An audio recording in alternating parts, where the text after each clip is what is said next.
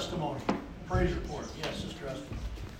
Um, just when we were praying at the beginning of service, just the feeling that, like, I'm not gonna let the devil take what God has given to me. Yes. Yes. Amen. Anybody like that? Yes. Hallelujah.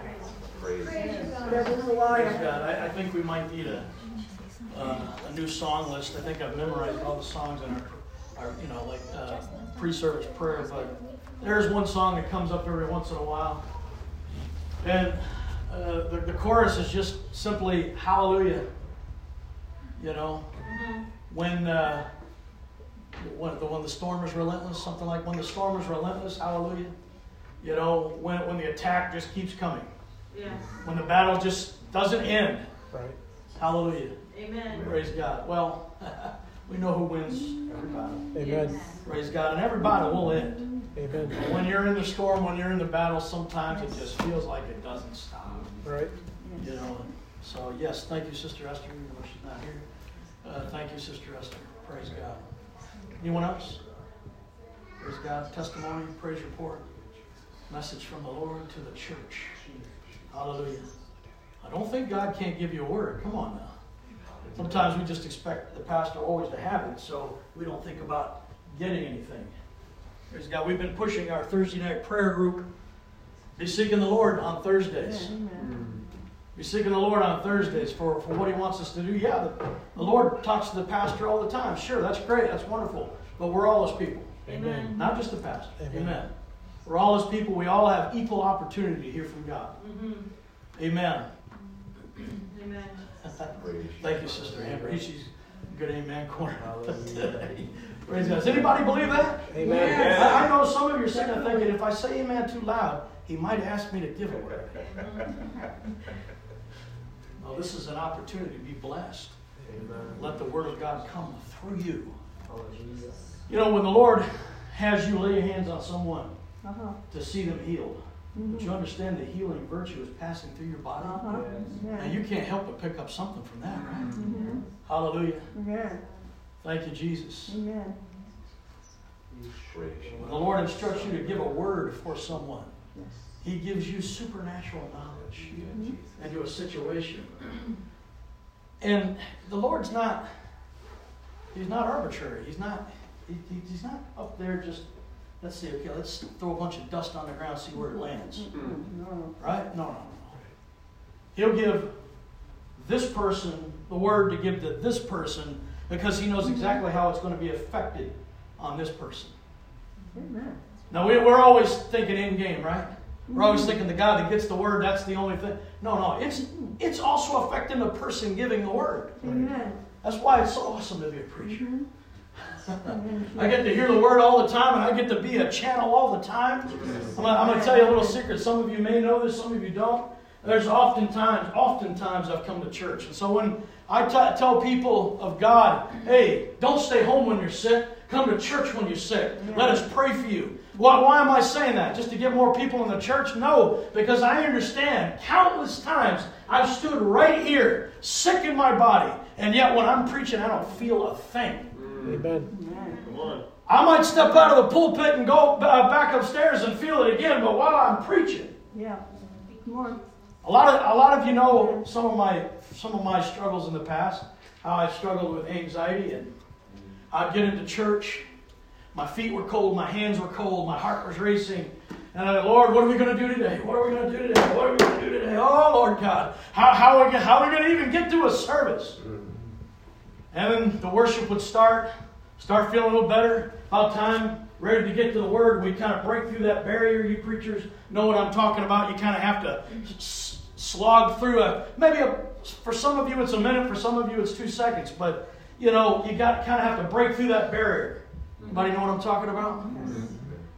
But once, once you move past it, all of a sudden, the anxiety would be gone.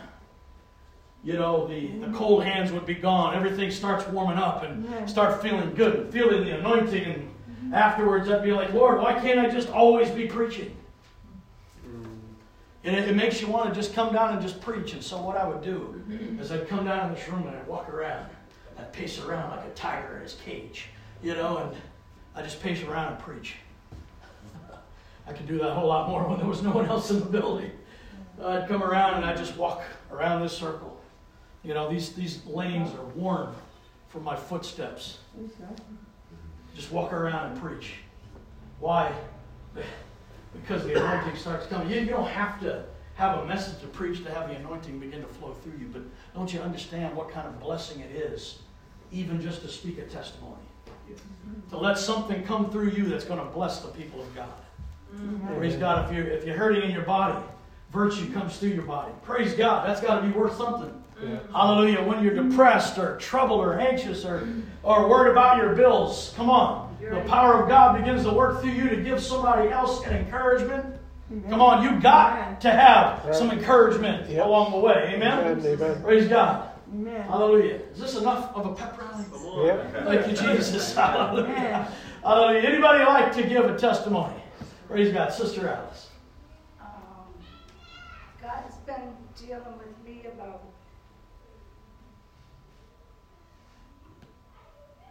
what you sow is what you reap. Yes. Mm-hmm. So he's been showing me that I've done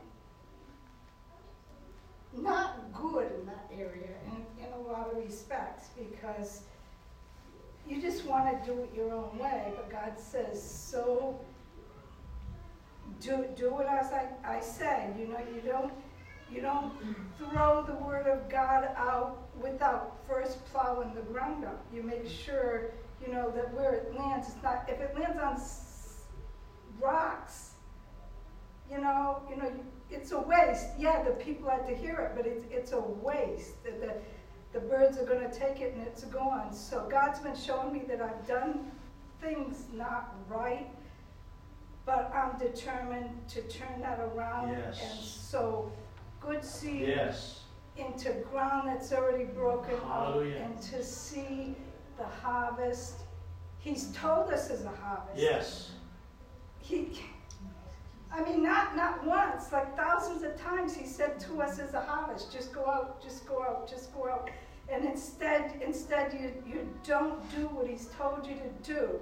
But I'm here to say that I have to change that in my life and I am going to, and I'm going to see a harvest because I've determined that, that I'm going to cast the seeds out where God tells me. Yes, yes, yes, yes, yes. Come on, let's uh, let's agree with that. Amen. We're going to cast those seeds out wherever God is giving us the ground to cast them. Hallelujah. Thank you, Jesus. Hallelujah, Lord God. Let it be so in the name of Jesus. Hallelujah. Hallelujah. Thank you, Jesus. God is so good. Hallelujah. God is so good. Thank you, Jesus. Praise Come you. Jesus. The word, a testimony, exhortation. Brother Harry. Well, after Thursday's drive by at my house, we had greater rest the last few days. Amen. Hallelujah. Thank you, Jesus. Come on, that's worth worth praising God about. Amen. Hallelujah. Thank you, Jesus. Thank you, Jesus. Hallelujah. I like the way you put that drive by. we got out our, our uh, little uh, machine guns and we just uh, punched some holes in a few spirits out there. Uh, and uh, North Smithfield, amen. Thank, thank you. Thank you, Jesus. Thank you, Jesus. Amen. Hallelujah. Amen. Thank you, brother. Amen. Anybody else like to testify? God is so good. Brother Chris. Praise the Lord, church. Praise the Lord. Praise the Lord. Lord. Honor to be here. Presence of God. Amen. Giving glory and honor unto my Lord and Savior Jesus Christ. On honor unto our pastor, the saints here. Um, the Lord put this scripture on my heart last week. We were talking about sheaves. It just kind of popped in my head. Psalm 126, verse 5. They that sow in tears shall reap in joy. He that goeth forth and weepeth, bearing precious seed, shall doubtless come again with rejoicing, bringing his sheaves with him. Um, and then Yes. Sister Alice testifying about sowing the seed really just kind of confirmed for me. Um, Jesus gave the parable about the sower and the seed. He just he cast it, and some fell on good ground, some fell on the wayside, some fell on the stony ground, some fell among the thorns. But he was still casting the seed. And I like when this psalm says, "They that soweth in tears shall reap Yes. in joy." Yes. Amen. Now, let's Yes. Pastor Marcus give the history lesson on what the psalmist was talking about, about the captivity and, and them leaving in tears but coming back again. I'll, I'll leave that part to you. Sure. Sure. Praise God. But I think it's important for us to sow seed. Yes. I think it's important for us to let our lives be the epistle to those around us. Mm. Mm. That- that we, we hear it so many times, it's almost cliche, but we may be the only Bible that someone else That's ever it. reads. Yes. And our, our words and our deeds and our actions speak volumes to those around us that are watching us. Once you say that you're a Christian, people are just looking to watch you stumble and mess up. And, and, and that's fine because mm-hmm. the proof that we're human is the fact that we mess up. The proof that we're not God mm-hmm. is the fact that we mess up and we need God. And people may be watching you to, to watch you fail, but the seed that you're planting, the seed that you're sowing, is how you handle those failures, Yes. is how you get up and keep moving. We were talking about this last week, Pastor, when uh, sometimes we'll fall and sometimes that fall might hurt. Sure. But sometimes it's just a scrape. You can get yourself up and dust yourself off, and just mm-hmm. because you stumbled and fell doesn't mean that you're you're you're you're not on the same path. And you can get up and keep going. Praise God. Sometimes we do fall and it and it, it does hurt. It, there's a time of recovery that's needed, and you're not as far down the path as you could have been. Mm-hmm. But that doesn't mean that God threw you off the path. Right. So though that sow in tears mm-hmm. shall reap in joy. Amen. He that goeth forth and weepeth, bearing precious seed, shall doubtless come again with rejoice, bringing his sheaves with him, bringing his harvest with him. Yes. If we sow in tears, if we take the time to go into our prayer closets and seek God on our face and shed tears for those that are lost right now, we'll definitely head towards that, that, that day of reckoning with sheaves of those souls that Yes. we planted those seeds. Mm-hmm. One man planteth, one man watereth, but God giveth the increase. In Jesus' name, amen. Jesus. Amen. Yes, Lord Amen. God. Thank you, Jesus. Amen. Hallelujah. Praise Doubtless. Doubtless. Doubtless. Hallelujah. Doubtless. Thank you, brother. Thank you, Jesus. Come on, let's, let's praise the Lord. now. Thank you, Thank Jesus. you, Jesus. Amen. Hallelujah. Praise God. Praise God. God. Word, Jesus. Lord Jesus. Hallelujah, Jesus. Hallelujah, Jesus. God's so good. Amen. Praise God. Anybody else? Anybody else? Yes, Sister Roland. I want to thank the Lord for touching me. Um, I didn't think I was going to be able to play, but praise God. Thank you, It was Jesus. Amen. a blessing to play. Praise God. Thank you, Jesus. Amen. I felt like I was really touching God as I was playing because I said, I don't care what, how it feels. And it's much, much better. Thank you, Lord. Hallelujah. And I wasn't going to stay home. Praise God. Thank you, Jesus. Thank you, Jesus. Amen. Amen. Hallelujah. Yes, thank you, Jesus. Jesus. Thank you, Amen. Jesus. Thank you, Lord. Hallelujah. Were you going to stand? Oh, yeah. That- That's okay. Um, do we have to stand up? No. Um, Uh, technically, no. They don't have to stand up. Um, Don't worry. No worries, either way. Um, but no, that was um, that was precious what you were um, talking about, Chris. Major um, confirmation. Uh, sometimes when I'm at work, you know, the Lord will be working on me. A lot of times, I'm crying out about my own stuff. You know, stuff that, you know, just to be on the right path with God, and, and but but as but then as we we go deeper in our our relationship daily, you know, with the Lord, you know, it's like we go from just crying out about our own stuff to interceding for others, you know, as He begins to minister to us. And um, then it goes from just, um, so, but anyhow, what I'm trying to say is that um, there's times when I, you can just, the Lord gives you eyes. There's a song like, Give me your eyes for just one second. And when He gives you that glimpse, you know, um, of the, the state of, pe- you know, of people, you know, um, you know, it's, Jesus talked about how you will, you will mourn, Mm. others will rejoice, Yes. you know, and, um, uh, blessed are those who mourn. You know, what are we mourning over? You know, uh, well, uh, you know, it's coming from a desire because we don't want to fail God on a personal level. You know, and we, we see this law in our members striving to take us captive. Okay, that's one that's one thing. It's on a personal level, but then it's like um, there's mourning over the state of, of, of, of, of this world, you know, Mhm. of how, how people are just captive to the enemy, you know, and um, and anyhow, um, but praise God, you know that that's actually uh, like Brother Jeffers said, you know, tears are a language only God can understand, you know, and um, if He's breaking your heart and your tears are coming from from the Lord, you know, um, then that's so you know that's um, watering, you know. But um, anyhow, uh, on what you were talking about, Alice, what we what the Lord has had us doing has had you and and and us doing as far as the prayer drives and on an individual level, but also as a corporate, um, especially. Um, it's it's like plowing. There's been plowing on an individual and a corporate level, you know, um, a lot of plowing going on, you know. And I mean, you can see the state of things, you know. It's not like some just easy plowing, you know. It, it's it's uh, something that God is having us do over and over again. But um, uh, remember, you know, he, he didn't describe those levels of soil for no reason.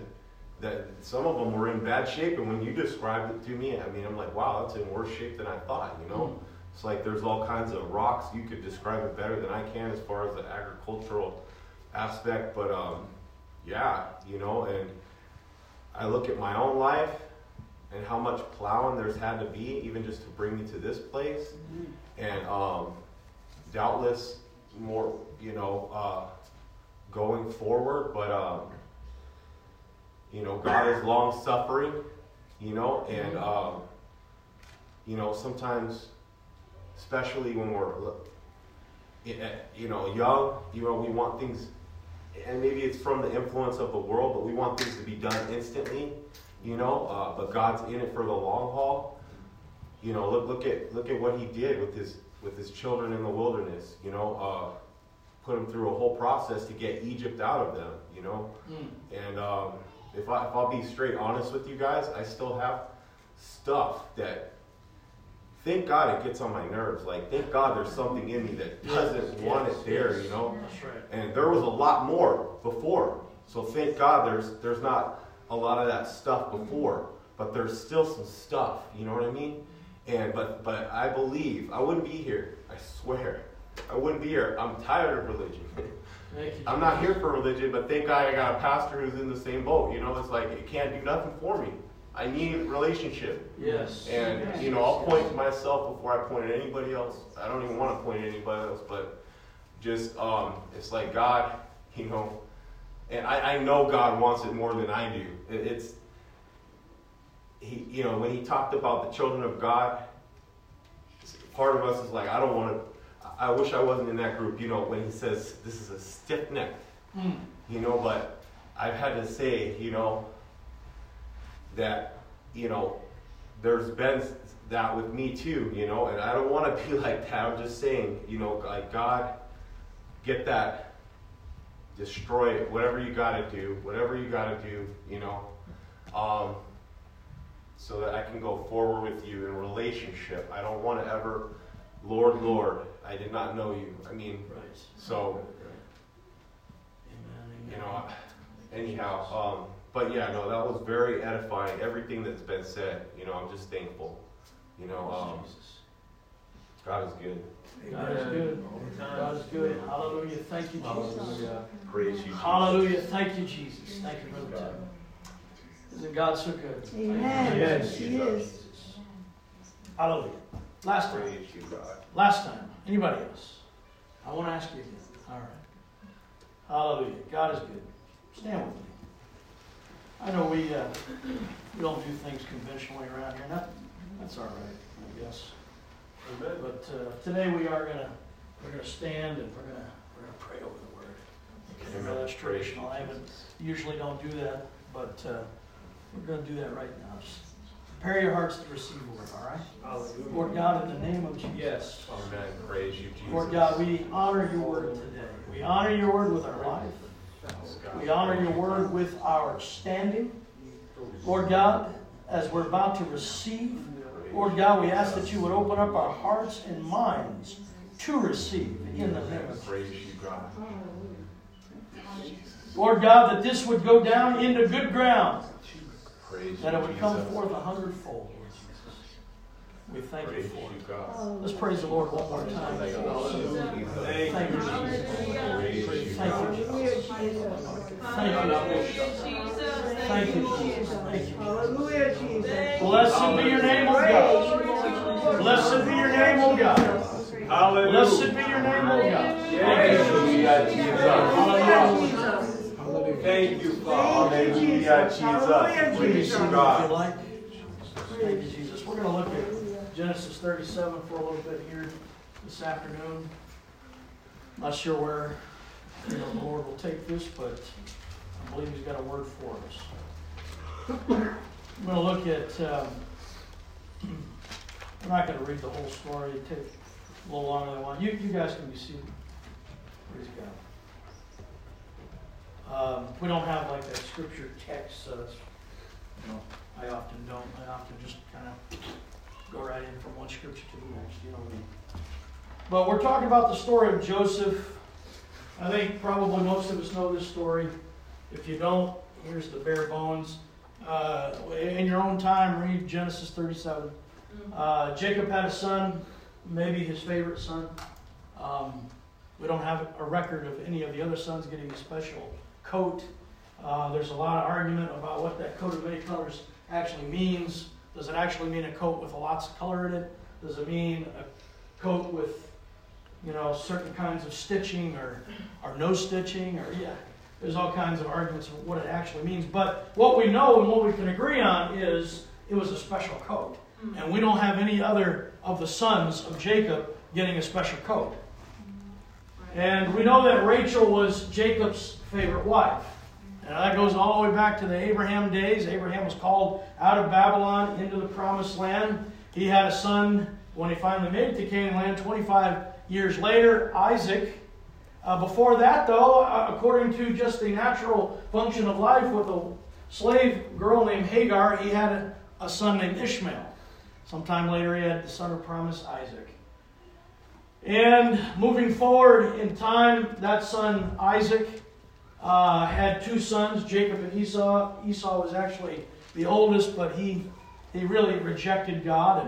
And uh, it gets so bad that even in the book of Malachi, it says, Jacob have I loved, but Esau have I hated. It's say, well, that sounds mean of God to do something like that. But you got to understand, God will not hate anybody that doesn't hate Him first. See, we love God because He loved us first, Amen. right? Yes. Yes. But when we throw hate back at Him, is the only time hate will come back to us. Mm-hmm. He always is going to love us first. But we have to do the hating first. And in the name of Jesus, I'm determined I'm not going to hate God. Amen. Amen. We declare that thousand generation of blessing. Amen. Praise God in the name of Jesus. Amen. Thank you, God. So we've got Jacob that he, he had a lot of trouble, he had a lot of mistakes, he had a lot of stuff. but over the course of his life, I think he got rid of it all. And th- this man uh, had a lot of kids. His favorite wife was the younger of two sisters. He uh, ended up having uh, children by four different women, but Joseph was the firstborn of his favorite wife. And does that make a difference? I don't know, but you know, I, I know we shouldn't be playing favorites with our kids. We, we, we shouldn't be lifting one child up above. I, I get that. I get that. But apparently he made a mistake there. And one thing about Joseph, though, he had a particular kind of a calling. We think he had the, the calling of a visionary. He was a particular kind of prophet. This young boy, Joseph, I'm trying to say, uh, Jacob's son, Joseph. If I mix those up, uh, please forgive me, but you'll have to just understand there's a lot of J sounds and yes sounds and all that in Hebrew, but uh, not in actual Hebrew. It's how we translate it into English, but that's another story altogether. So anyway, you got Jacob, his son Joseph. Joseph is a prophet. Joseph has dreams and the interpretation of dreams, much like Daniel and, and other, other men in the Bible that we can see, we can point to. We can look at first, uh, Second Corinthians, rather. No, maybe it's First Corinthians chapter 29, verse 29. Three levels of prophets are mentioned there. The third level of prophet is uh, what uh, Joseph was. He was a visionary. Okay? The Bible just calls him a seer, but the word in Hebrew means visionary. It's the kind of person that can go to sleep and get this dream that when you wake up the next day, it's not only remembered, it's remembered in very distinct detail. Anybody know of dreams that you can still remember you had many, many years ago that were in just crystal clear detail? This was one of those guys that when the Lord spoke to him, he gave the word of God in a dream and he could understand the imagery. Now, why does God do that? Why does God give imagery? Why can't God just say it straight out? I don't know all of those answers. I know some of them, but not all of them. It, it, it has to do with the fact that God knows that sometimes He can't just get right in our face and give us the unadulterated, pure vein of His, of his force because it would just like flash fry us. Mm-hmm. Right? And so He, he he'll do things like put his hand over us and let us see just a little bit of his glory. Mm-hmm. Or, or he'll speak to us in dark sayings. Mm-hmm. Or, or he'll give us parables. Or he'll, he'll give us analogies, similitudes, metaphors. He'll do all these different things. He'll cause our language to be full of imagery and metaphors because that's how he is. He's, is he just a flowery God? Is he just a God that likes a lot of decoration? Well, no, I don't. I think he likes beauty and I think he likes variety, but I don't think that's all it is, right? It's because he knows we can't always handle a direct line word. Come on, if I were to poll the audience here today, the congregation, and, and, and you were being honest, and I assume you would be, uh, that if I said, Do you really like it when the pastor starts preaching hard? Most of us would be like, Not really. Some of you gluttons for punishment actually would say yes. Oh, I love it. I love a straightforward word. One time, I was standing, I was standing right here, right in this spot. A lot of stuff has happened right along this this this uh, uh-huh. this, this place here in my life. Uh-huh. I've, I've lived in this building, this very building, most of my life. It's weird to think of that, you know, but I have. I've lived, dwelt in this building most of my life. I was standing right here one day. A man of God laid his hand on my head. In fact, he ended up dumping a whole bottle of oil on my head while I was wearing my Sunday suit, running all down, you know, like Aaron, down to the hem of the garden, all that. But uh, he told me something I'll never forget. It was, it was Brother Jeffers that happened to be here at the time. He said, "You actually take the word of the Lord's rebuke better than you take his compliments." So I'm one of those guys that actually hears the rebuke more than I can hear the compliment. It's harder for me to believe the compliment than I do the rebuke mm. because I know I'm I'm messed up. but you know what? I'm also the child of God. Amen. I'm also a holy child of God, not because of my own intrinsic value. Right. Anybody know what I'm saying? Yes. Yep. It's not because of anything I've done or any work of righteousness. Right. It's because God has simply said, you're my kid. Amen. And any child of God is a holy child of That's God. Right. Praise God. Praise God. And, and, you know, what I do for God is good. Mm-hmm. Amen. Amen. What I don't do for God is bad, but what I do for God is good. And so this is, these are things the Lord's had to work on me many, many, many times about. And God can't always give us just a direct line word, especially to a pagan king who his ancestry by default goes back to Noah. Not ju- just a few hundred years before, really, right? I mean, you think about it. In the days of Joseph, how many hundreds of years has it been since the flood? It hasn't been all that many. Three? Four hundred years? Since the flood? Maybe, if we stretch it, 500 years since the flood? In other words, this guy, back in his past, not a great amount of time. He had ancestry that went all the way back to the flood who absolutely knew the living God. And yet here he is, a pagan king on a pagan throne, serving pagan gods who are nothing more than devils. Yeah. If God were to show up in his life and, and, and give the, the straight line word to him, he would have just fallen to pieces, I think. physically, spiritually, emotionally, mentally, in every regard. You know, one time I was frustrated. This is when I was just a brand new pastor. I was frustrated because I would get in here and I'd hear the Word of God. And I'd hear the encouragement of the Lord. And I'm thinking, oh, I'm going to give this Word to the people. And everybody's going to shout and dance. And everybody's going to lift me up on their shoulders and, and, and uh, carry me around the church. Yeah, yeah, you know, everybody's going to just celebrate how, how, how encouraging that message was. Of course, I was always the central figure there, not God. But, uh, you know, I got in there and I'd be hearing the Word of God like, oh, this is good. Oh, wait till I give them this. I'd get in here, and it was uh, like often that happens. Uh, we make a point, yeah, just like that, and just dead silence. Uh-huh. And everybody just like deer in the headlight. Uh-huh. Or you, you know, you know, you know when you talk to your dog and your dog goes like this. That's, that's, what, that's what it looks like when I'm looking at some of you people. Yeah, huh? you know, like what? Where is he going with this? Yeah, well, it's not about where I'm going with this. Where, where's God going with this? Amen. See, he's he's taking us around a few corners here because sometimes we can't just get the straight. Uh-huh. Sure. We've had a lot of hard word lately. I don't apologize. God doesn't apologize. There's a reason for it, though, and, and if the Lord is good to us, maybe I'll get to that reason during this message. There's a reason for the hardness of the Lord, not, not because God hates us. There's a good reason for it. But anyway, I'd get in here and I'd think everybody's just going to be so encouraged, and it would just. And after enough times doing that, it's human to think, man, these people just don't want God. And I, Lord, why'd you give me a church full of people that don't even appreciate the Word of God? Well, that's not ever the situation. There's always been people in the Cumberland church that are seeking and worshiping the Lord in spirit and truth. Mm-hmm. Praise God for that. We've got a good church. Amen. We've always had a good church. We've had our ups and downs and lefts and rights, but we've always had a good church. In the name of Jesus. Amen. Amen.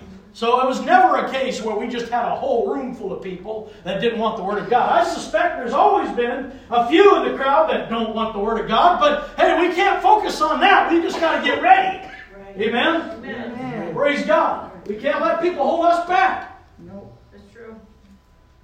But I got so frustrated, I said to the Lord, Lord, can you just let the people in the church feel my burden for one second? And maybe they'd start appreciating their pastor. The Lord said, No, I can't do that. It would absolutely crush them. Hmm. That was an eye opener. See, it wasn't because I'm so strong. I'm so mighty. Oh, look at me. I'm big bad pastor. I'm not really big bad anything. It was the fact that God called me to that spot. So he put the things on me that he equipped me to handle. And if other people in the church are not equipped to handle it, then it's just going to flatten. Correct. So no, I cannot, even for one second, rest the burden that I have on you upon them. Uh-huh. So no, they're never going to know. A child is never going to know how it's like to raise a child. Uh-huh. They never will. Not until they grow up enough to have their own children. Right. Then they'll learn. Right. And isn't it amazing how much trust God gives to humans? He'll give a he'll give a husband a wife who's never been married and trust him to be able to be a good husband. Same thing with wives. He'll give brand new parents their first child, parents that have no experience parenting, and he'll just give them he'll, he'll give them precious commodity, right? Mm-hmm. Amen. And they yeah, just go ahead, take care of it. Even when we don't know what anything about what we're doing, you know, we, we might have helped take care of our younger brothers and sisters, our nieces and nephews, or whatever. But when it becomes yours, it's different. Mm-hmm. And now you realize how little you know because before you always had someone to hand it off to. Mm-hmm. Yeah, I don't know what's going on with this kid. Here, you take care of it. It's your kid after all. Mm-hmm. Right? And when it's yours, who do you do that with? No, nobody. You know, you, you're the one sitting up in the middle of the night. Hallelujah. I'm so wise. I have all of one child. anyway, but hey, I, was, I still learned a lot of lessons even with just the one. Praise God. make you a parent. Huh? Only takes one to make you a parent. yeah, that's it. Amen. Thank you, brother. So we're, uh, you know, in, that frustrating. No, we, you can't, you can't take on things that aren't yours. And you just have to go. You just have to, God trusts you, and you have to take uh, your, your trust, you know, uh, that trust of the Lord, and start working with it. And it's, you know, people want to blame the pastor, the pastor wants to blame people, the people want to blame each other, they want to play, blame the economy or the, the location or the wow. I had one guy tell me so many times, I got t- so tired of hearing it. I told him, please don't tell me that anymore. Uh, Pastor, if we just get some new bushes out front, eh, uh, you know, if we just get some new bushes out front, we just get some new bushes out front, we just get some new bushes out front, people want to start coming. We'll fill this church right up. I said, after a while, I just felt like saying, will you please shut up? You think God's going to fill a church up on bushes? I don't even want the people coming in here if they're just coming in because of the landscaping. I want people to come to here because they're looking for the living God. Right, amen. Praise God. You know, and, and it's like, it, this, it, offe- when I got upset, it offended the brother. But, you know, we, we've got to get our minds Right. straight. And so back to this kid, Joseph. He, he had an awesome gift and calling of God. He could see dreams and he could understand what they meant. Uh-huh. And he had that innate desire to tell people. I, I can attest when, when, when God gives you revelation, you have a desire to tell people. There's so many times I've made a mistake, right? I'm talking dozens and dozens and dozens of times until I finally learned the pattern. I'd get a revelation from God, I'd run to church. The first time I got it, I'd tell everybody my awesome revelation, and nobody huh? Uh, Nothing, dead onto the ground. And I'm like, Lord, you said your word would never return unto you void. What's going on? Did I miss it so bad? And the Lord's like, No, you didn't miss it. Finally, I got the understanding it was for you. Okay? It's a revelation for you. Mm-hmm. Let it work on your heart. Everything I show you is not always for the church. Sometimes it's just for the you level, or maybe it be for your family level, or maybe it's for someone down the street, but I'll tell you who it is. Don't just get excited about everything. So, I, I, I do that so many times, get a revelation. Yeah, revelation, you know. Oh, this brand new pa- pattern about the Godhead. And everybody would be like, you know, okay, moving on. So when you when you have that word in you, you, you just want to tell it. You just you just want to tell everybody. I uh, was talking. This is a, a bit of a diversion, but uh, this is going to help some of you. I was talking to a man, and uh, he was going to go out of town on vacation. And uh, th- this is a man who um, was on. Listen, I'm not putting anybody down. All right, just hear me. Okay, everybody's cool.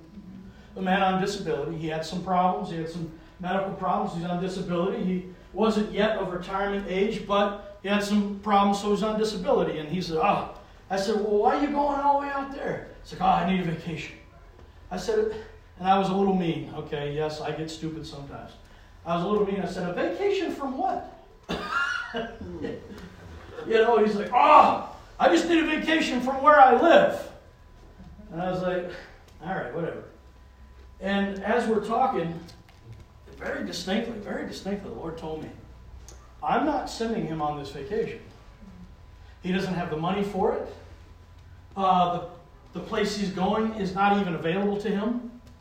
This is gonna this is gonna cause him a lot of trouble if he goes. And so I began to say, I don't think the Lord's telling you to go on this vacation. Oh no, I think he is. No, I said, have you prayed about this? Oh yes, I've prayed about this. Well, what the Lord say? Well, you know, I, I, I feel it's okay to go. No, no, no, no, no, no, no, no, no. What did the Lord say? And never in that conversation did he ever say to me, the Lord told me X, Y, and Z. No, it was more of a general feeling. Well, what was that general feeling? That general feeling is what I want to do. I have the general and sometimes very specific feeling of I want a vacation that I can't afford. so, what happened with this man was he went out to wherever he was going, and uh, he had all kinds of trouble. The poor guy, man, he, he didn't even have a way back home. He, he didn't have enough money to get home. Some, I think one of his family members had to wire him some money just to get home. He came back home. He so, you know, we had testimony service one Sunday, and he stood up and, you know, real edifying testimony. He stood up and said, "Oh, thank thank God that I'm back home. I just had the vacation from hell." You know, real edifying, right? You know, Th- th- thanks for encouraging all of our hearts. But uh, he, he proceeded to tell us all about the ills and the awful. And finally, I had to stop him. I, literally, I had to stop him right in church. Brother, please stop. Uh, you know, th- this is testimony service. If you've got a praise report somewhere in here, please tell it. Oh, well, I just thank God I'm back. Okay, good enough. Sit, sit down. You know? Well, then afterwards, the Lord kind of, it just kind of dawned on me. Uh, the, the Lord showed me. You ever notice when people hear something from God that they're excited? Yes. God told me, and then, you know, have you ever had someone come up to you with this huge revelation that God showed them, and you're kind of sitting there trying to be nice to them, going, mm-hmm. Yeah, I already knew that. Uh-huh. Yeah, got you that five years ago. Mm-hmm. Yeah, sure. But but you're trying at the same time be very encouraging. Anybody ever been in that situation where you're, you're trying to be very encouraging and polite and say, "Well, that's great, that's wonderful." Well, pastors get to handle that all the time. You know, people that come up and say, "Oh, I had a vision, or I had a dream, or I was reading the scripture yesterday, and the Lord just told me this great revelation." And I'm like. You mean the same scripture we read last Sunday and the same thing I preached, uh, you know, for three weeks running? it's all right. The Lord had to teach me. It's okay as long as they get it. Or when you preach the same thing week after week after week for three months, then a visiting evangelist comes by, preaches one message, and everybody gets the thing that you've been preaching for three months. Sure. And the Lord had to tell me, it's okay as long as they got it. You were just laying down the foundation, laying it down, laying it down, clearing the rocks away, you know, just uh, digging it up. And, and finally, uh, the, the big flash in the pan comes along and with his, you know, wonderful preaching skills that poor pastor doesn't have. Uh, and he just drops it in our laps. And, and it's a precise, you know, 35 minutes.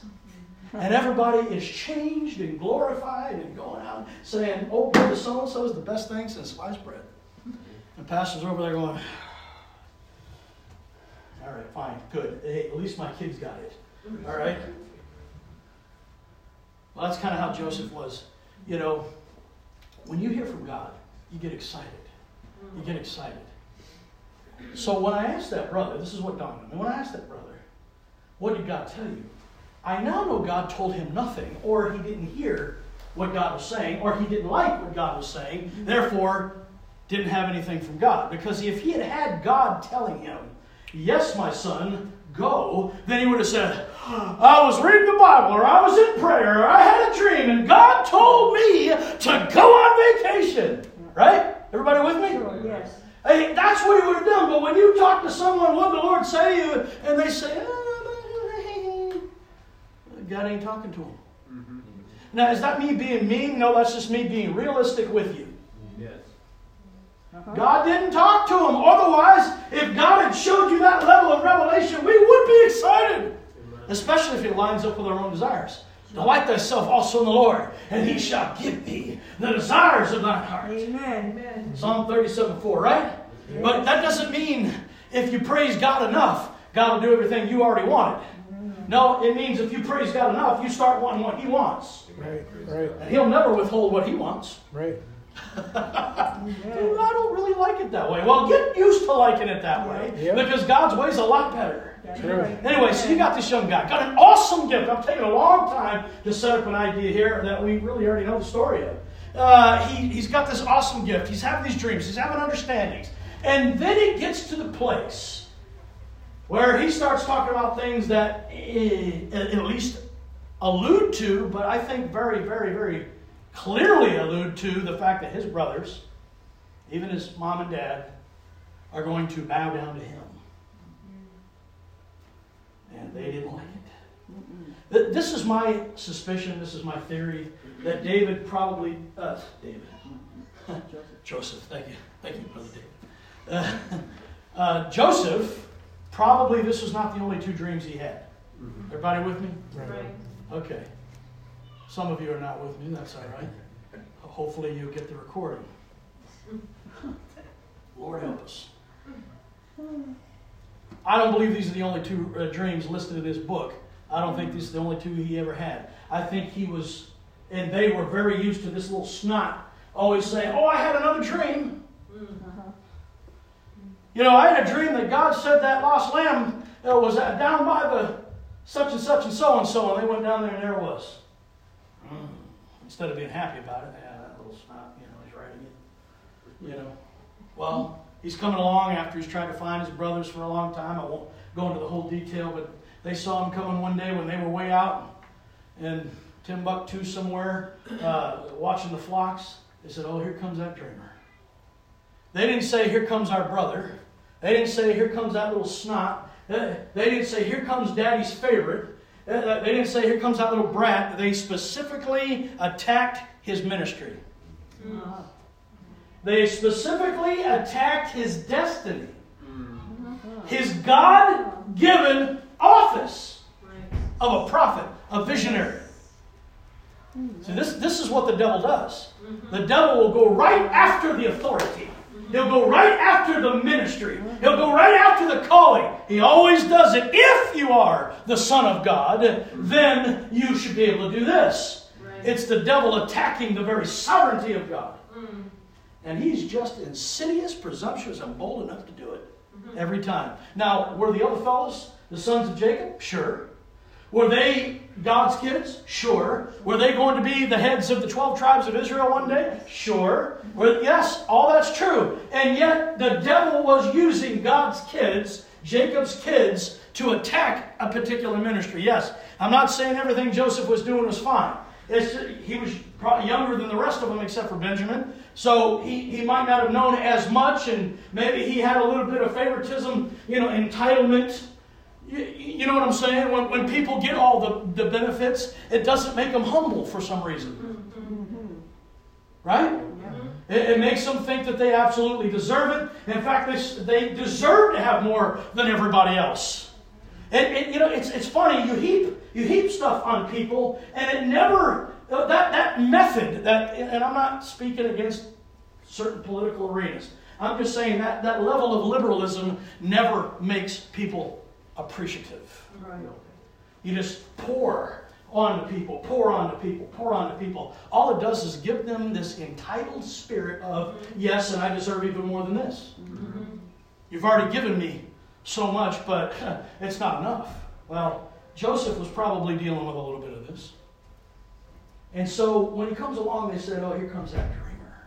Verse 18 says, And when they saw him afar off, before he came near them, they conspired to slay him. And they said one to another, Behold, this dreamer cometh. They didn't acknowledge him as a brother. They didn't acknowledge him as their father's son. They didn't acknowledge him as anything other than, here's a guy coming with a ministry and we don't want his ministry. And if you think I'm referencing myself in this, I'm not. I don't think anybody here is ready to throw me into a pit. No. Okay, so this is not about the message or the messenger. This is about how we are dealing with situations. This is how we deal with going forward and what we're doing. Okay? Mm-hmm. Everybody okay so far? Praise God. Can you hang out for another hour? Yeah. All right. Yeah. Praise God. Verse 20. Come now, therefore, let us slay him and cast him into some pit, and we will say some evil beast hath devoured him, and we shall see what will become of his dreams. Now, I don't think I have to really point out, I'm going to do it anyway, but I don't think I really have to point out that just the, the, the deep levels of dysfunctionality going on here. Let's kill him. Why, why is that the go to choice? You know, Cain didn't like Abel. Abel was the favored son. Cain was the oldest, so he should have been the favored son. But God didn't have respect to his offering because Cain was a bonehead and didn't do what God told him to do. All right, sorry. I, I- let's just X out the bonehead part. All right. All right. But Cain didn't do what God told him to do. Can we agree on that? Right. Yeah. And so Abel did, and so Abel got the favor of God, Mm-hmm. and uh, very overt, noticeable favor of God, by the way. Something that all parties involved said, Cable, uh, Cable, Abel got the uh, got the uh, the approval of God. Uh-huh. You know, there's there's this thing that that really confuses a lot of us until the Lord will give us revelation. Maybe some of you will get the revelation of this today if you don't already have it. But just because God doesn't approve of everything you do does not mean He doesn't love you. That's right. And just because God loves you does not mean He's going to approve of everything you do or everything you are. Right. We, we, we can learn that even if we have a dog. Right. Your dog doesn't do everything you want it to do. And sometimes you have to take the newspaper out and give them a good swat every once in a while, right? Oh, sorry, I'm talking to New Englanders. Uh, we don't do that up in New England. We, no, I, I grew up in the South where they spank kids. And we spank dogs too. And so we'd roll up that newspaper, swat that dog when it didn't do something right. But hey, doesn't mean you don't love your dog. Right. And it's just a dog. Right. Come on, we, we know that dog's not going to die and go to heaven. Oh, sorry. Spoiler alert. we, we know that dog doesn't have an eternal soul like we do. But it doesn't mean we love it any less. Right. Right. We love our pets. Yeah. If you're a cat person, you love that cat. Right. Yeah, so somebody don't like cats. I, I like cats. That's fine. That's fine. You know, we'll uh, we'll duke it out later. No, no, I like dogs and cats both. I like them both. But uh, but yeah, if you're a cat person, you love that cat.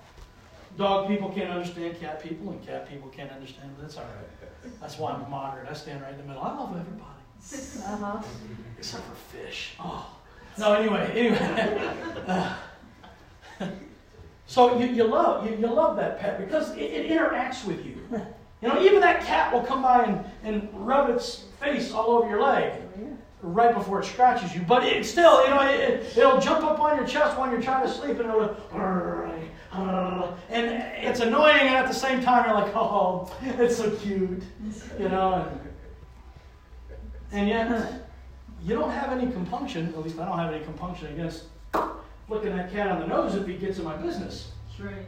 He tries to jump up on the table while I'm eating my supper, he gets a swat and he flies across the room. Right. You're an animal abuser. Call PETA! No, listen, come on, we know how it works. We know how it works just. Just because they, we don't approve of everything they do, don't mean we don't love them. That's right. So Cain, though, didn't understand that, didn't have that revelation. That's why it's so important to get revelations like that. Because otherwise, you might want to kill your brother, who God does approve of, at least in that situation. That's the go to response that peop when people do not understand they have a God that loves them. Well, he loves him better, so I'm going to kill him. Oh, how are you going to get the favor of God if you kill his favorite son? You know, sometimes, you know, that, that emotional, it just it just defies all logic, doesn't it? Doesn't? That's, that's the reason why we shouldn't give into emotions, but we really shouldn't give into so-called human wisdom either. That's right. Don't trust in common sense, because sense ain't all that common, okay? Mm-hmm. Let's move on. Let's slay him. Let's cast him into some pit. And we will say, in other words, we've already decided in a split second, he's not even here yet. We've just decided in uh, just a couple of minutes uh, of a conference here, we've decided we're going to kill him and we're going to lie about it. We're going to cover it up. Well, who, who do they have to cover it up to? They were kind of a law unto themselves. They were nomadic, moving around. Well, they had to cover it up with their dad. They felt it important enough. They felt it important enough to lie to their dad, who they knew this was the favorite son. Isn't that amazing? We'll get more favor with dad, or at least more of his favor will be spread out among us because this glory hog is sucking it all up. Let's kill him. And in those days, they could actually get away with stuff like that. They didn't have the uh, CSI teams that we have today. Anyway, moving on. Reuben. This is the same Reuben that messed up pretty bad. Okay, he defiled his own father's bed.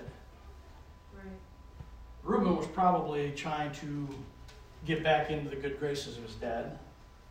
He probably didn't like Joseph any more than the other guys did, but he said, hey, hey, hey, whoa, whoa, whoa. okay, I'm a little older than you guys, a little smarter. Let's not kill him. Let's just do this. And then later on, you know, maybe we can do something else. Uh, when Reuben heard, he delivered him out of their hands and said, Let us not kill him. And Reuben said to them, Shed no blood, but cast him into this pit that is in the wilderness, and lay no hand upon him, that he might rid him out of their hands to deliver him to his father again. See, this was his plan. In order to deliver him to his father again. In other words, Reuben's got this idea. Okay, no, no, no, let's not, let's not kill him. Now, Reuben, see, the, the, all the other 11 boys, well, I don't know if Benjamin was there, but at least 10 of those boys were all together going, hmm, hmm, hmm, let's kill him.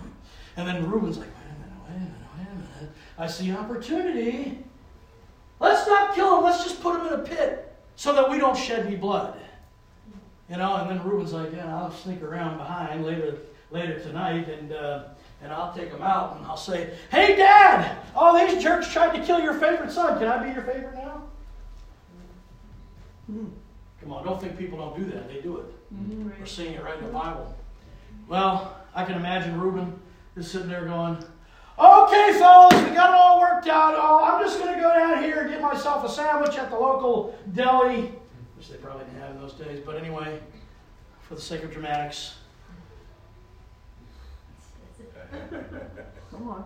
Okay, well, we'll see you later. He comes back a little later. And he's like, oh my goodness, Joseph's gone. My opportunities to get back into my father's good graces are gone. There came to pass in verse 23 when Joseph was coming to his brother, and they uh, stripped Joseph of his coat. Ah, because that was the symbol of his office, really. Mm-hmm. Now, I don't think it was a prophet's coat, but it was the symbol of the favored son. It was, you know, I now this is this is all conjecture, so you can throw the, the next five minutes away, okay? If you want to. But listen to me before you throw it away, all right?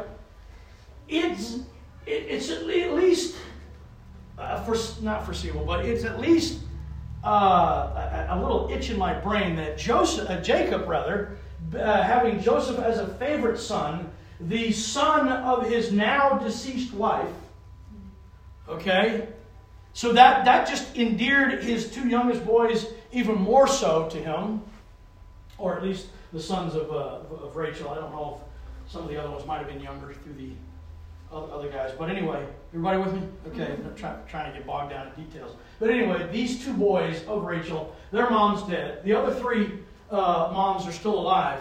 His favorite wife is gone. And I believe that it just endeared him even more to these boys. And I think he probably would have poured more into him. We already see his coat is given to him, right? And it could be that Jacob, now remember, this is the same Jacob that was uh, laying his head on a pillow out at Bethel, the house of God, which had not yet been named the house of God, when he saw the heavens open. He saw that there was one standing at the top of this portal, this stargate, this angel gate, whatever it was, a gate to heaven he saw this, and there was some sort of a stairway, there's a, a ladder, a, a conveyance. Nobody really knows what it is because the words in Hebrew don't give us enough detail to, to understand what exactly Jacob was saying. But what he was seeing was there was a realm other than our realm. And he was experiencing it. He could see it maybe from a distance. But he also saw the fact that there was a conveyance. In other words, there was a method by which we down here can get up to there. Amen. Amen. We can intersect with the Almighty God. We can literally move out of this realm. This is not just deadlocked. We're not just bound gravitationally to this plane of existence. We actually have the access to move into something greater, something higher. Amen. Amen. And he saw the proof of it in front of his eyes. He saw angels ascending and descending. And at the top of this conveyance, he saw the mighty God. Mm, so there's lots of things going on in what some people would call a simple vision. There's so many things going on there. He's understanding that this is not a demonic portal. This is not, we were talking about this the other day. This is not an acid trip. Right? This is not astral projection. Okay? This is this is not some freakish technology. Mm-hmm. Okay? No, this is the living God. Something about, about what he was seeing there let him know mm-hmm. this is the Lord God of all glory, creator of heaven and earth. Amen.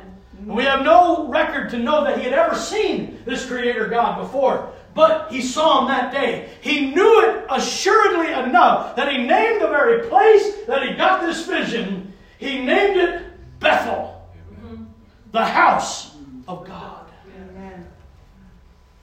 He named it the house of God because he said this is a place where God will at least temporarily live on the earth. That's a pretty important title that he gave to that place, a namesake that he gave to that place. Mm-hmm. I can imagine Jacob having moved in a similar vein as his own son Joseph would have recognized at a young age ah, he's got one of those callings too where he can see potential where other guys might not be able to see.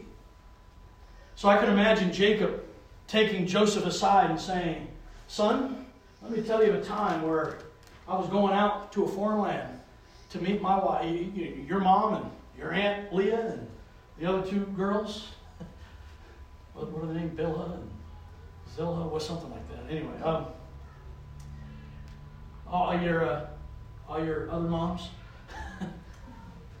I was going out there to meet your uncle, your great uncle Laban, and uh, on the way out there, right right around this spot right here, because I, I can imagine that while they were in their nomadic travels, they would have come by Bethel every once in a while. He could have brought him over aside and said, Son, you know, the Lord showed me in one day, in the in the not so distant future, that there's going to be a tent that's going to be erected right at this spot. Mm-hmm. And this is where people are going to intersect God like I Mm. I think he could see beyond the space and time. Amen. And I, I think he took Joseph under his arm. Now, I know this is all conjecture. I'm, it really is. I'm just putting on a, a dramatic show here, but I think the Lord wants me to do it. Yeah. Uh, think he, he says there's going to come a day where they're going to make a tent and it's going to have a place to, to make our sacrifices. And it's going to have a place so that we can wash off the filth off of ourselves. And it's going to play, be a place where we can communicate with God. Mm-hmm. And in a sense, we can have a portable portal to heaven where God Almighty will rest his presence day in, day out. They're going to see a pillar of cloud by day and a pillar of fire by night. And this spot right here where I saw the heavens open, they're going to put this tent up here one of these days. He might have he might have also been able to tell them, you know, and many years after that, some fool's going to come along and put a golden calf at the same spot. I don't know if he would have known these things. I don't know if he would have told him these things. But I think he would have been able to train Joseph in his dreams and visions. Mm-hmm. Because Jacob, I think, would have been able to recognize something special about this boy. Mm-hmm. Mm-hmm. We don't hear about Judah, the great king. We don't hear about him getting visions. We don't hear Levi, the priest. We don't hear about him getting any great understandings of prophetic words. Fact, he takes a sword and kills a whole town of men. That's how much he knew. But Joseph, something special about this kid, Joseph. So here, here's a coat.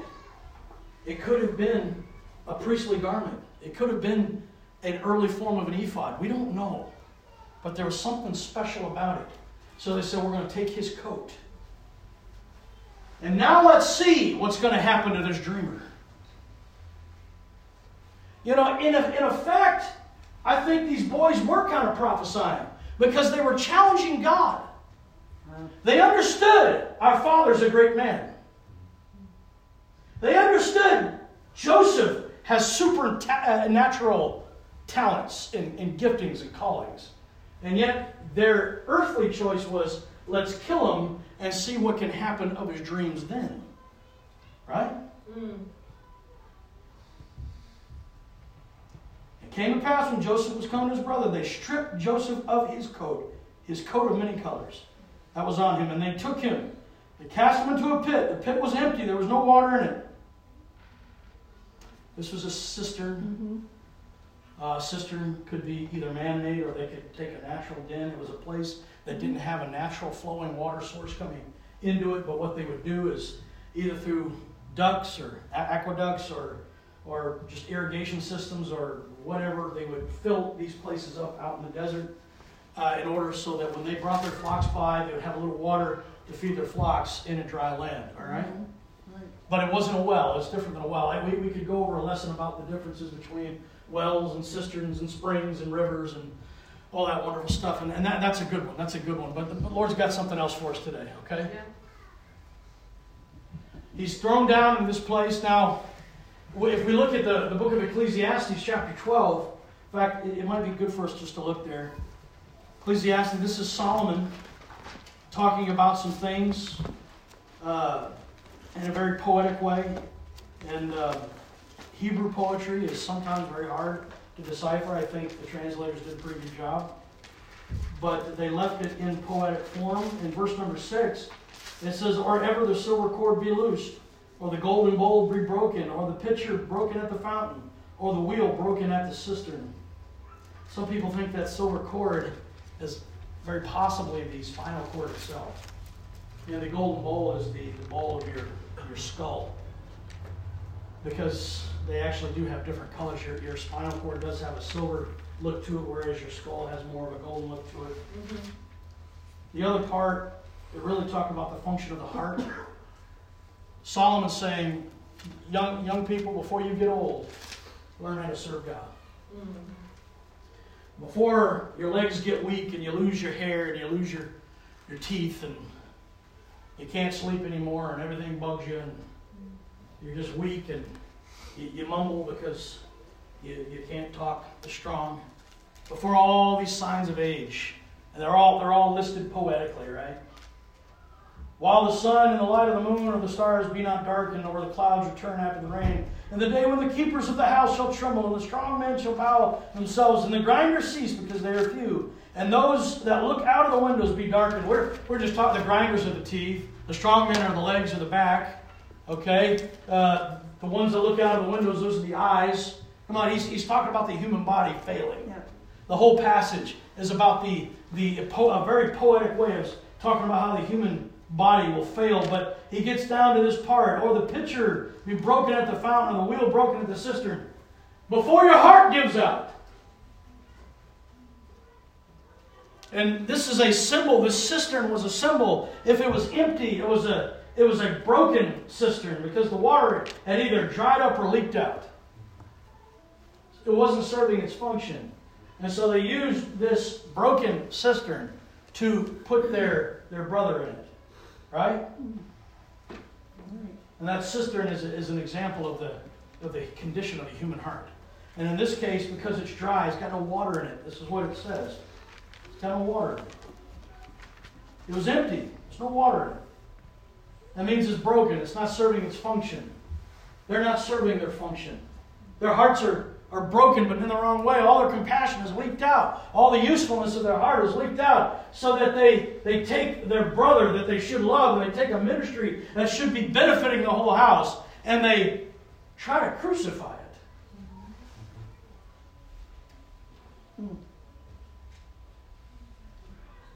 They sat down to eat, and they lifted up their eyes and looked, behold, a company of Ishmaelites. And this is this is interesting because Ishmaelites and Midianites seem to be interchangeable here.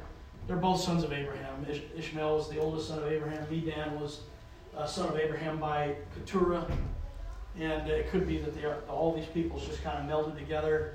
If, if you read it in some ways, it sounds like this. If you read it in other ways, it sounds like that. It gets a little confusing as to actually what happened there. But either way, money changed hands. 20 shekels of silver changed hands, and Joseph was now in the in the care of somebody else, and they ended up selling him into Egypt. He was gotten out of their lives. Come on, we know the story. We know that he went into Potiphar's house. We know that he was risen all the way up to the chief servant. Why? He had no choice because God's hand was upon him. But an evil Jezebel got in there and uh, he tried to kill his ministry again. So instead of getting killed, somehow it got it worked out again. He was under the sentence of death at the pit, but somehow it worked out. He didn't die. He was under the sentence of death at Potiphar's house. Somehow it worked out. He didn't die. He was under a sentence of death in that prison because he was just going to rot away in that place. But somehow, it took a few years, but somehow he got up out of that prison. And then, because he went to Pharaoh's house, when he was living in his dad's house, he rose to the top as the favorite son. When he went to Potiphar's house, he rose to the top, at least of his strata of servants, right? When he was in the prison, he rose to the top as right under the keeper of the jail, right? Uh-huh. So guess what's going to happen? When he gets into Pharaoh's house, he's got no choice but to rise all the way up to the top. You see the pattern that just unfolds in Jacob's, uh, Joseph's life. He is the favored son right under his father. He's the second in line, if you will. Everybody okay? Jacob was, uh, Joseph was the one who got the double blessing. See, the oldest son was always supposed to get the double portion, right? Right.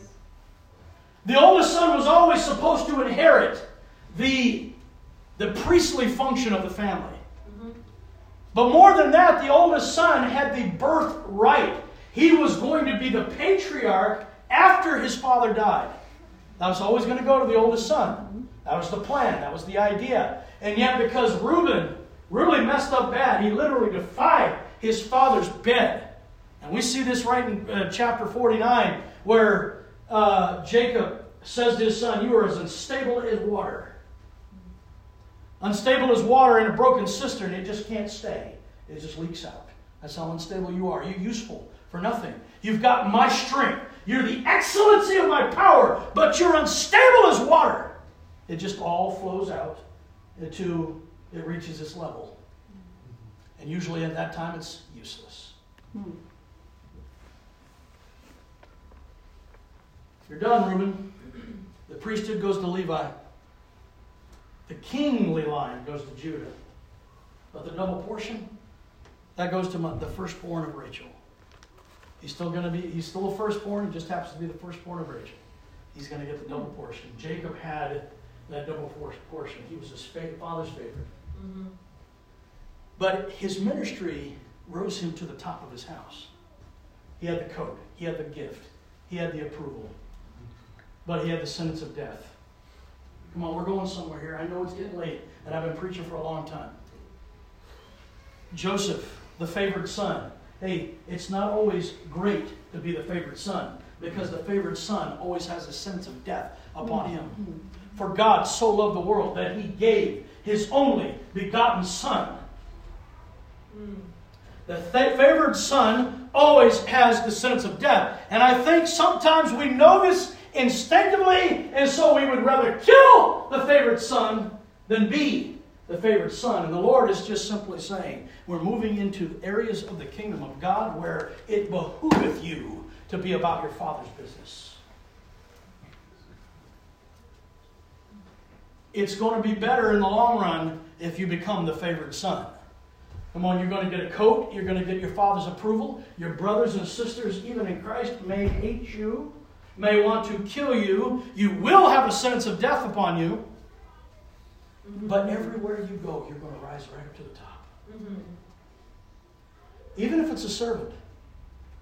Jacob had all the authority in Potiphar's house.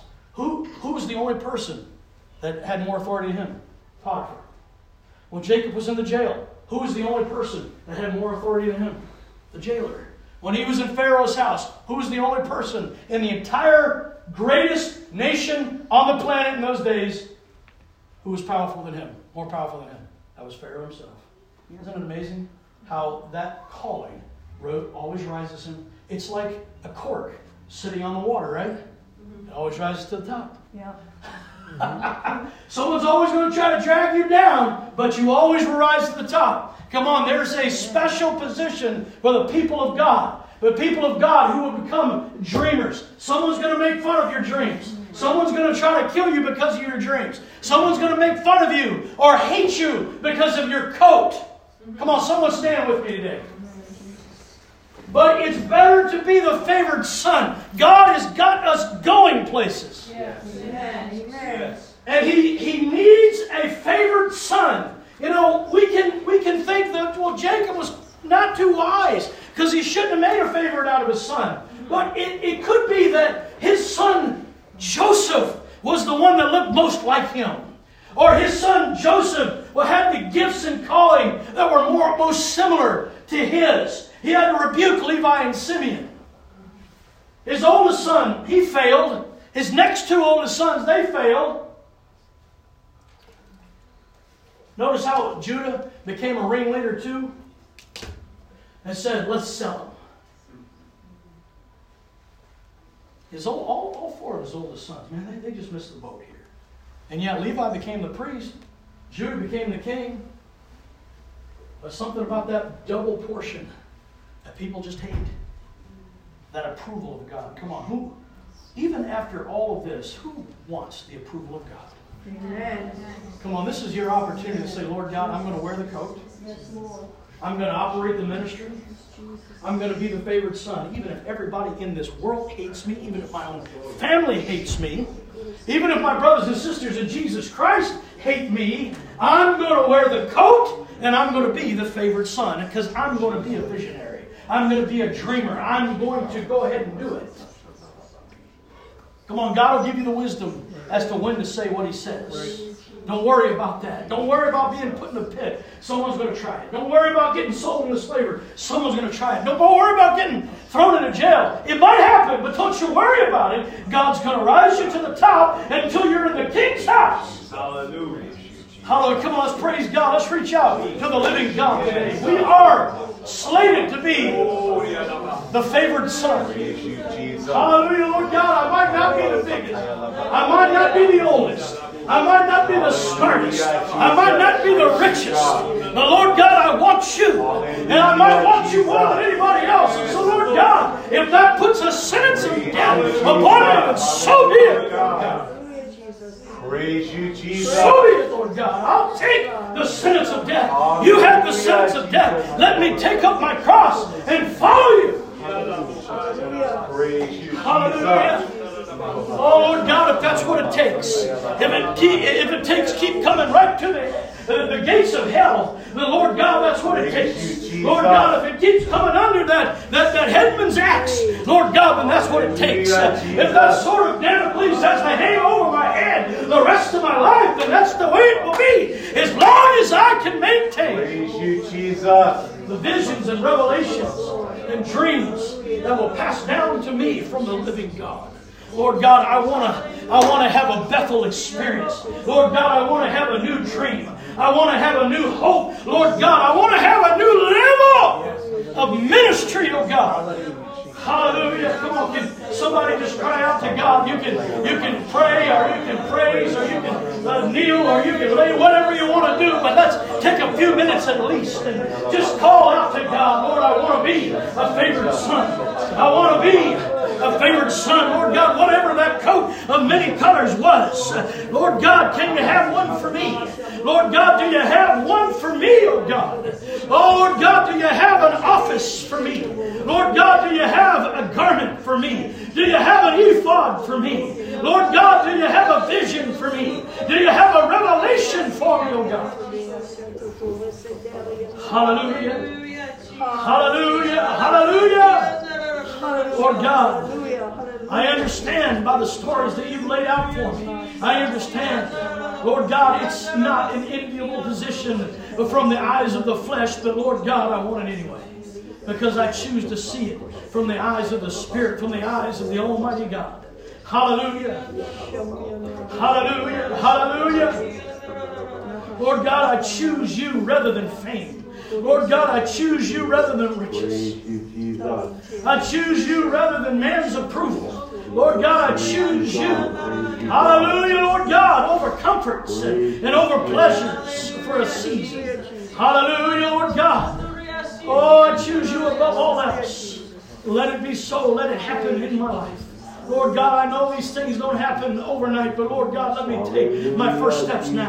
Hallelujah, Lord God, let me get on the path of prayer and fasting, and if need be, privation. Oh Lord God, but let me get, get on the path of spiritual revelation, spiritual wealth and riches, spiritual prosperity, of knowing who I am in you. Thank you, Jesus. And Lord God, understanding the greater Word of God. Lord God, I don't want to just get the dream. I want to get the interpretation. Lord God, I don't want to just see the metaphor. Lord God, I want to understand the metaphor. Lord God, I don't want to be the one that you speak dark sayings to. Lord God, I'd rather be like a Moses, that you speak to me face to face. Lord God, that you give me the unadulterated truth. Lord God, you mature me, grow me up, grow me up to the place where it won't fry me to get the Word of God in an unadulterated form. Hallelujah, Lord God. In the meantime, put me in the cleft of the rock, but show me your glory.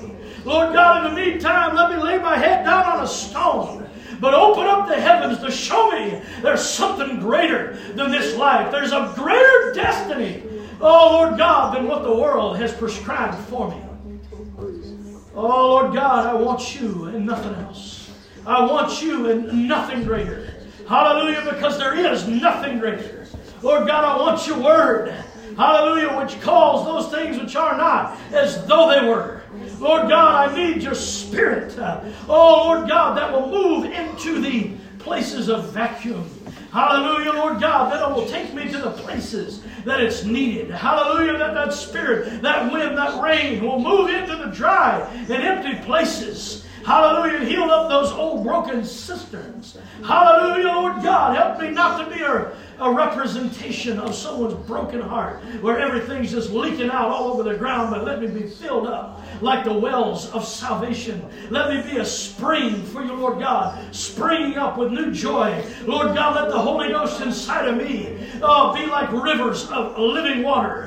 Hallelujah, coming up from my inmost being. Hallelujah, and watering the land all around where I am, Lord God, and where you've set my feet. Hallelujah, Lord God, I love you. Lord God, we're asking you, I'm asking you, make me like a Joseph. Give me vision. Make me a visionary. Lord God, let me be a leader no matter where I am, even if I have to be a leader of a jail. Lord God, let me be a leader there, even if I have to be the head servant until you've got something better for me. Hallelujah, Lord Jesus. Hallelujah. Hallelujah, Lord God. Help me to rise to the top in every situation that I find myself in because I take heed according to thy word. Hallelujah, because I observe to do according to all that is written therein. Hallelujah, Lord God, because I'm not afraid of the gift and the calling which are without repentance, Lord Jesus. So help me to be called and chosen and faithful until the day of Jesus Christ, knowing that he which began a good work in me will complete it until the day of Jesus Christ. Hallelujah, that you will perform it. Oh Lord God, that you will work in me both to will and to do of your good pleasure, oh God, that you would make me your chief workmanship, not for pride and not for fame and not for notoriety, but Lord God, in order to give you glory, in order to give you honor, in order to give you praise, in order to shine your light, Lord God, to a dark and dying world, oh God. I praise you, Lord God. Jesus, Jesus, Jesus. Jaram